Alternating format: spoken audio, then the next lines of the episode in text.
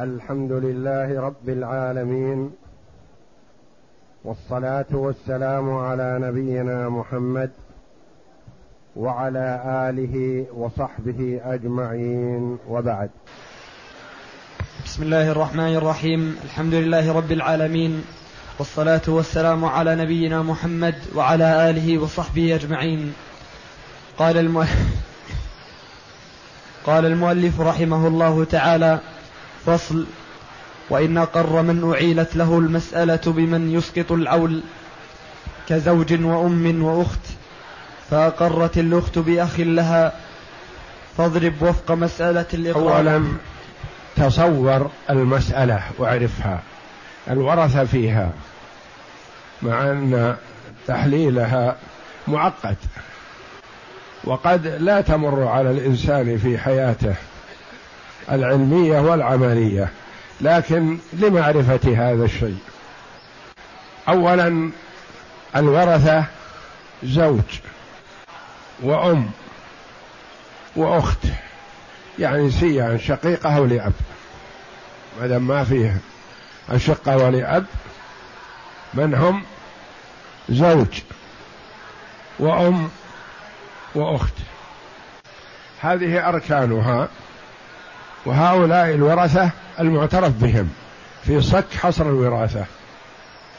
جاء أخ للأخت هذه. هي اعترفت به.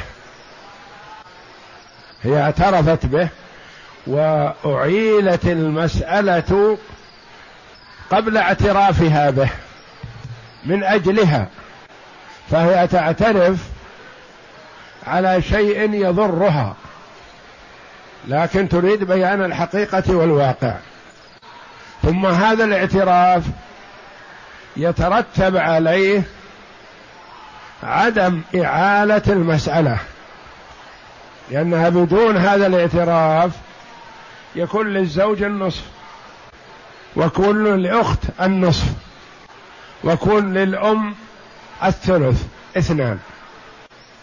تعول المسألة إلى ثمانية. فإذا اعترف بالأخ هذا ذهب العول ما نحن في حاجة إلى عول نصيب الأم ينقص. تكون المسألة من ستة. للزوج النصف ثلاثة. وللأم السدس واحد. ويبقى اثنان للأخ والأخت. هذه أركانها واعتراف الأخت بهذا الوارث يضرها هي وينفع الزوج. ومع ذلك قال المنكر لهذا الأخ هو الزوج. منكر لهذا الأخ هو الزوج. كأنه يريد ما يريد أن يجلب المسألة لنفسه وإنما يريد الحقيقة ويريد براءة الذمة وإن تضرر. لأنه بهذا الاعتراف يأخذ النصف كاملا. بلو يعني بجحوده لهذا الأخ. بجحوده لهذا الأخ يأخذ النصف معاد ناقص. وباعترافه بهذا الأخ ياخذ النصف كامل. فجحوده يعود بالضرر عليه. تصوروا المسألة أولا حتى نحللها إن شاء الله. زوج وأم وأخت شقيقة أو لأب. المسألة من من ستة. وتعول إلى ثمانية باعترافهم بهذا الأخ الجديد تكون المسألة من ستة ولا تعول لأن فيها عصبة. والعول ما يتأتى مع العصبة. للزوج النصف وللأم السدس لوجود أخوين أخ وأخت. وللأخ والأخت اثنان. فاعتراف الأخت بهذا الأخ يضرها. لكنها تريد الحقيقة مثلا. وإنكار الزوج لهذا الأخ يضره. لكنه يريد الحقيقة. وكل واحد منهم ينكر ما له فيه مصلحة. ويريد ما له فيه مضرة في الميراث. والأم ليس لها في هذا الأمر شيء. وإنما النفع في وجود الأخ للزوج. والضرر في وجود الأخ للأخت. لأن الأخت ستأخذ اثنين من ستة مع أخيها يقتسمونها على ثلاثة. اثنين من ستة مع أخيها. يعني ثلثي واحد من ستة. بينما هي بعدم الأخ ستأخذ ثلاثة من ثمانية. مع وجود الأخ ستأخذ أقل من السدس. ومع عدم الأخ ستأخذ ثلاثة من ثمانية. فكيف حل مثل هذه المسألة؟ مسألة الإقرار ومسألة الإنكار. هنا نبدأ بمسألة الإنكار قبل. إنكار هذا الأخ لأن هذا هو أصل عدمه. الأصل عدم الأخ. ثم يتأتى الاعتراف بالأخ. من قبل وارث من الورثة وهو المتضرر. لأنه لو كان المتضرر غيره ما اعتبرنا إقراره شيء لكن هو أقر بما هو المتضرر فيه. والمنكر الزوج وهو المستفيد بوجود الأخ لكنه أنكر وجود الأخ يقول حتى وإن حرمت من النصف إلى آخره. نقرأ ما ذكره المؤلف رحمه الله تعالى ثم نعود لتحليل المسألة وهي محللة في هذه الورقة. نعم. فاضرب فصل فصل. فصل. وإن أقر من أعيلت له المسألة بمن يسقط العول كزوج هو الذي يقر؟ في هذه المسألة بما يسقط العول هو الأخت هو الأخت. كزوج وأم وأخت فأقرت الأخت بأخ لها فاضرب وفق مسألة الإقرار في مسألة الإنكار تكن اثنين وسبعين. للأم ربعها ثمانية عشر وللزوج ربعها وثمنها سبعة وعشرون. وللأخت سهمان في مسألة الإقرار في نصف مسألة الإنكار وهي ثمانية. يبقى تسعة عشر يدعي المقر له منها ستة عشر. ما يدعي بها كلها. انتبه. يعني يبقى تسعة عشر. الأخ هذا الذي اعترف به أخيرا يقول أعطون حقي هو ستة عشر. طيب الثلاثة هذه ما نعمل بها هي التي ستبحرنا وتتعبنا. وديها بيت المال وديها من؟ فإن مضى الزوج على الإنكار أخذ الأخ ستة عشر وبقيت ثلاثة يقران بها للزوج وهو ينكرها ففيها ثلاثة أوجه. أحدها تدفع إلى بيت المال لأنه مال لا يدعيه أحد فهو كالمال الضائع. المال الضائع عادة معروف أنه يودع بيت المال. إن جاء صاحبه أخذه وإلا ينفق في مصالح المسلمين. بيت المال ليس لأحد معين. والثاني تقر في يد الأخت. ولهذا قالوا مثل من مات كافرا بين المسلمين مرتدا وقتل قتل كفر إنه مرتد قالوا بيته يوضع في بيت المال ماله. ما يرث أقاربه المسلمون. بخلاف ما إذا قتل حدا فإنه يرثه أقاربه المسلمون. لأنه إذا قتل حدا فيكون مسلم. صاحب كبيرة من الكبائر يقتل حدا فيرث أقاربه المسلمون. ويغسل ويصلى عليه. قتل كفرا لا يغسل ولا يصلى عليه ولا يدفن في مقابر المسلمين ولا يرث أقاربه المسلمون وإنما يدفن في مزبلة بعيد عن الأنظار حتى لا يتأذى المسلمون برائحته. ولا يرث أقاربه المسلمون لأنه ليس بمسلم. فماله أين يودع؟ يجعل في بيت المال. يصرف في مصالح المسلمين. نعم. والثاني تقر في يد الأخت. والثالث والثاني تقر هذه الثلاثة في يد الأخت. لأنها باعترافها هذه هذا تضررت ضررا كبيرا.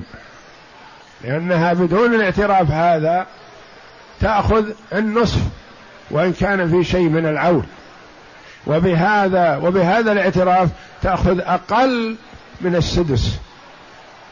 فرق بعيد. والثالث تترك حتى يصطلحا عليها لأنها لا تعدوهما. يصطلح عليها الأخت والزوج. أما هذا الأخ المعترف به أخيرا أخذ نصيبه. وقد جهلنا مستحقها من منها. وقد جهلنا مستحقها منهما. وإن قرر منهما. من المستحق لهذه الثلاثة؟ هو الزوج أو الأخت؟ نعم. وإن أقر الزوج بالأخ فهو يدعي تمام النصف تسعة والأخ يدعي ستة عشر فالجميع خمسة وعشرون والمقر به من السهام تسعة عشر. لا تنقسم على خمسة وعشرين فاضرب خمسة وعشرين في أصل المسألة ثم كل من له شيء من أصل المسألة مطلوب في خمسة وعشرين ومن له شيء من خمسة وعشرين مضروب في تسعة عشر. وعلى هذا تعمل ما ورد عليك من هذا. هذا أشبه ما يكون باللخص ما يمكن يوصل إليها. بهذا القول رحمه الله. لكن هو عارفها. انتبه. نضع اولا مسألة الإنكار. مسألة الإنكار زوج وأم وأخت. ما فيه أخ. المسألة من كم؟ من ستة. وتعول إلى ثمانية. شطبنا على الستة بخط ضعيف. واثبتنا الثمانيه صارت أصلها بدل الستة ثمانية. مسألة الإقرار. إقرار الأخت بأخيها. المسألة زوج وأم وأخت وأخ. المسألة من كم؟ من ستة. نعطي الزوج حقه. كم؟ النصف ثلاثة. نعطي الأم حقها وهو السدس واحد. يبقى كم؟ يبقى اثنان. تكون للأخت مع الأخ. الاثنان تكون للأخت مع الأخ. رؤوسهم كم؟ ثلاثة. وسهامهم اثنان مباينة. نضرب الثلاثة في أصل المسألة كم؟ ستة. صحت من ثمانية عشر. نعطيهم. نعطي الزوج من مسألة الإقرار. ثلاثة في ثلاثة بتسعة نصف كامل. نعطي الأم واحد في ثلاثة بثلاثة سدس كامل. نعطي الأخت مع الأخ اثنين في ثلاثة بستة. للأخت اثنين وللأخ أربعة. انتهت المسألتان. مسألة الإقرار ومسألة الإنكار. مسألة الإنكار صحت من ثمانية. ومسألة الإقرار صحت من ثمانية عشر. إذا اتفقوا على الإقرار فتكون توزيع التركة على حسب مسألة الإقرار. إذا اتفقوا على الإنكار تكون توزيع التركة على حسب الإنكار. لكن كل واحد منهم تصلب وقف عند رأيه. يقول الزوج أبدا أنا ما أعترف بهذا ولا أقبل تعطوني شيئا لا يحل لي. ولا أنتم تعطون الأكثر؟ وتقول الأخت لا يسوغ لي أن آخذ النصف وأنا أعرف أن هذا أخي مثلي بل له ضعفي نصيبي. ما يصلح أني آخذ أنا وأتناسى أخي. فتكون المسألتان عندنا. المسألة الأولى من ثمانية والمسألة الثانية من ثمانية عشر. لابد من استخراج جامعة للمسألتين. فنقول بين الثمانية والثمانية عشر موافقة في النصف نضرب نصف أحدهما في كامل الآخر. اضرب الأربعة في ثمانية عشر أو تسعة في ثمانية. صيام ضربنا صحت عندنا من اثنين وسبعين. من اثنين وسبعين. كل واحد نعطيه من المسألة التي تناسبه على ضوء اعترافه وما يريده. فنقول للزوج تسعة. من مسألة الإقرار مضروبا في أربعة مضروبا تسعة مضروبة في أربعة أو ثلاثة مضروبة في تسعة. من أيهما يا ترى نعطيه؟ نعطيه مسألة الإقرار.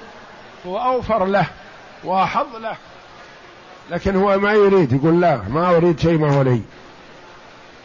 نعطيه من مسألة الإنكار ينقص نصيبه وهو الذي يريده. يقول أنا ما أستسيغ أني آخذ شيء لا يحل لي. أنا أنكر إن هذا أخ وأنا لي نصف عائل.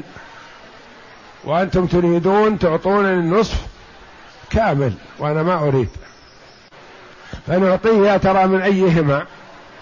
نعطيه ثلاثة في تسعة أو تسعة في أربعة. من يعرف؟ من يقول لي ثلاثة في تسعة نعطيه. اللي يقول ثلاثة في تسعة؟ يرفع أصبعه يرفع يده. اللي يقول نعطيه أربعة في ثمانية. نعطيه تسعة. تسعة في أربعة. اللي يقول تسعة في أربعة من يرفع يده. من معه؟ مع أحد؟ الحمد لله. دعوة واحدة. إن رجع معنا وإلا هلك. الحمد لله. زين هذا يدل على فهم المسألة. الحمد لله. نعطي الزوج من المسألة التي يرضى بها ما نجبره على شيء ما يرضاه. فنعطيه ثلاثته في مسألة الإنكار. مضروبا في نصف مسألة الإقرار. ثلاثة في تسعة سبعة وعشرين.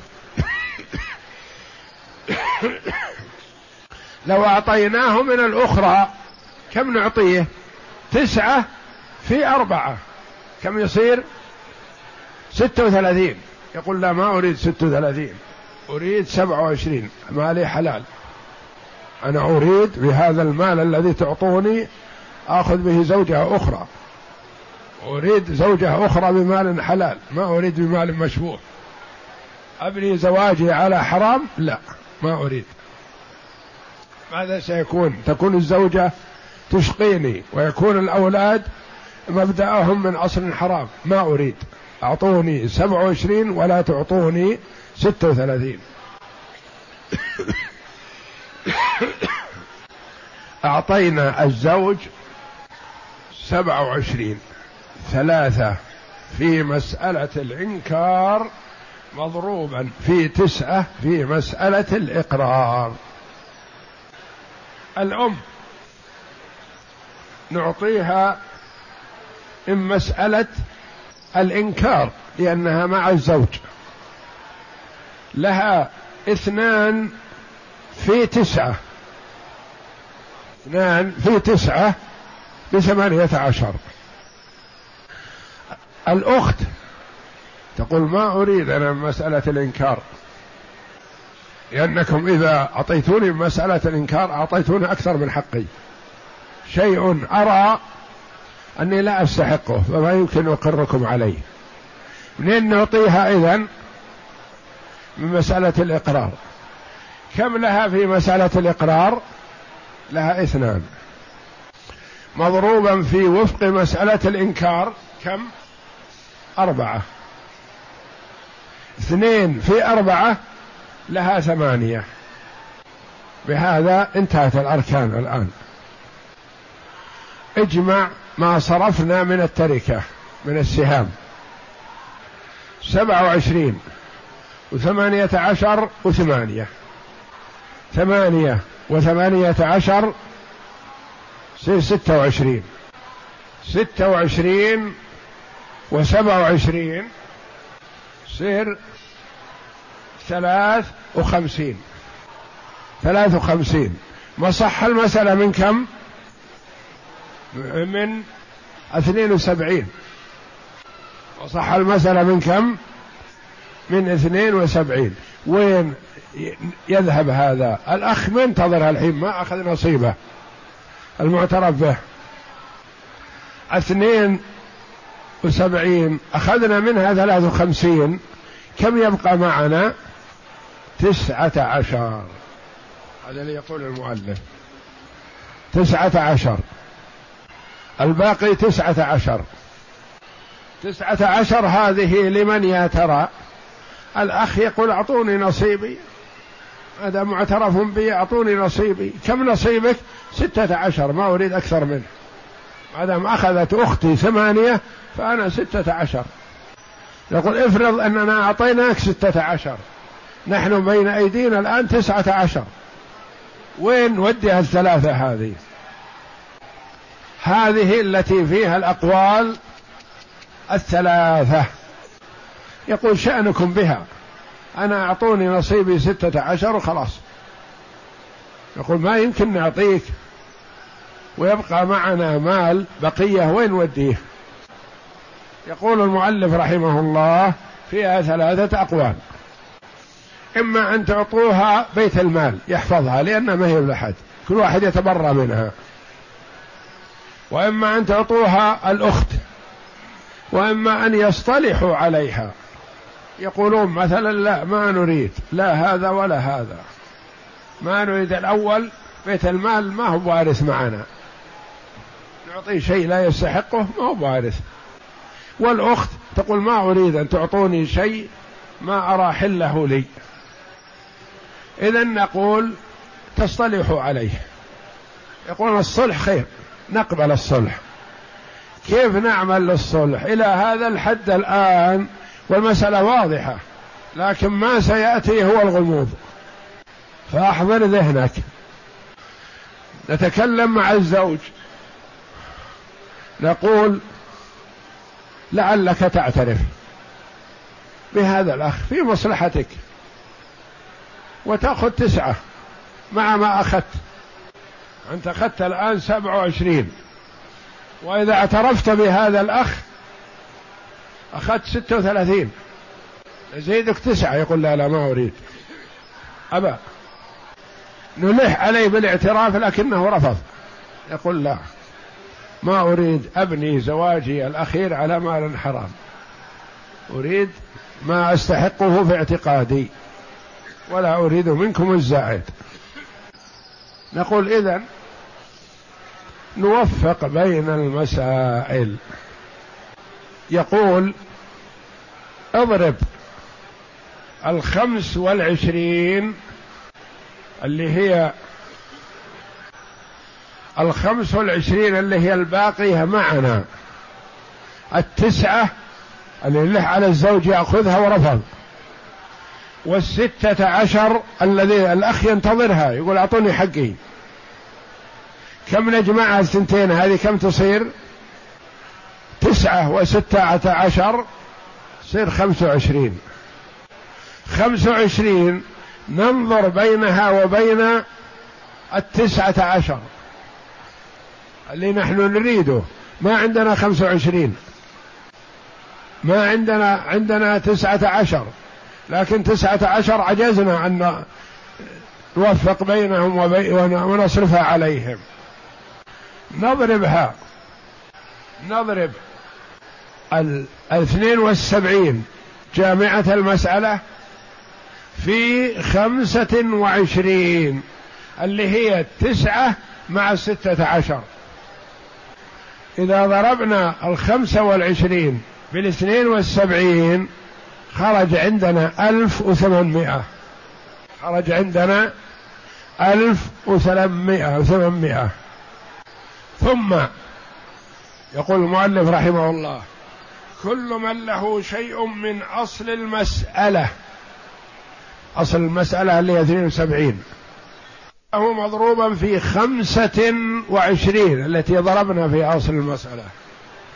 ومن له شيء من الخمسة والعشرين اللي هو الزوج والأخ. ومن اللي لهم من الخمسة والعشرين. أخذه مضروبا في تسعة عشر.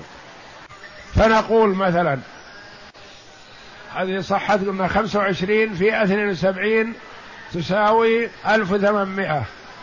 فمن له من أصل اثنين وسبعين أخذه مضروبا في خمسة وعشرين. ومن له من خمسة وعشرين أخذه مضروبا في تسعة عشر. فللزوج. انتبه. للزوج سبعة وعشرين في خمسة وعشرين ستمائة وخمس سبعين يكفي هذا؟ نقول لا. يقول يكفي قطي قطي ما أريد غير هذا. نقول لا يلزمك. يلزمك تأخذ. ماذا آخذ؟ خذ تسعة في تسعة عشر. تسعة اللي لك لو أخذتها بالأول كاملة أخذت النص كامل لكن الآن تسعة في تسعة عشر تأخذه. كم يكون؟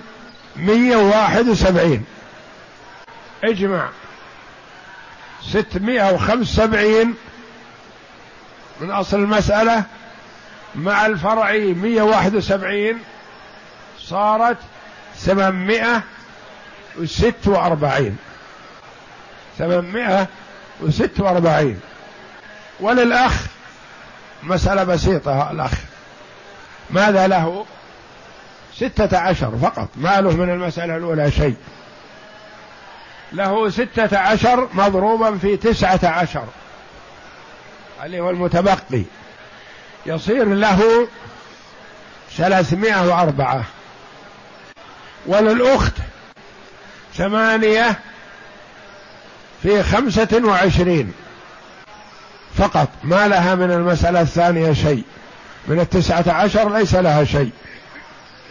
ثمانية في خمسة وعشرين بمائتين أربعة في خمسة وعشرين مئة وأربعة في خمسة وعشرين مئة مائتين وللأم ثمانية عشر في خمسة وعشرين بأربعمائة وخمسين.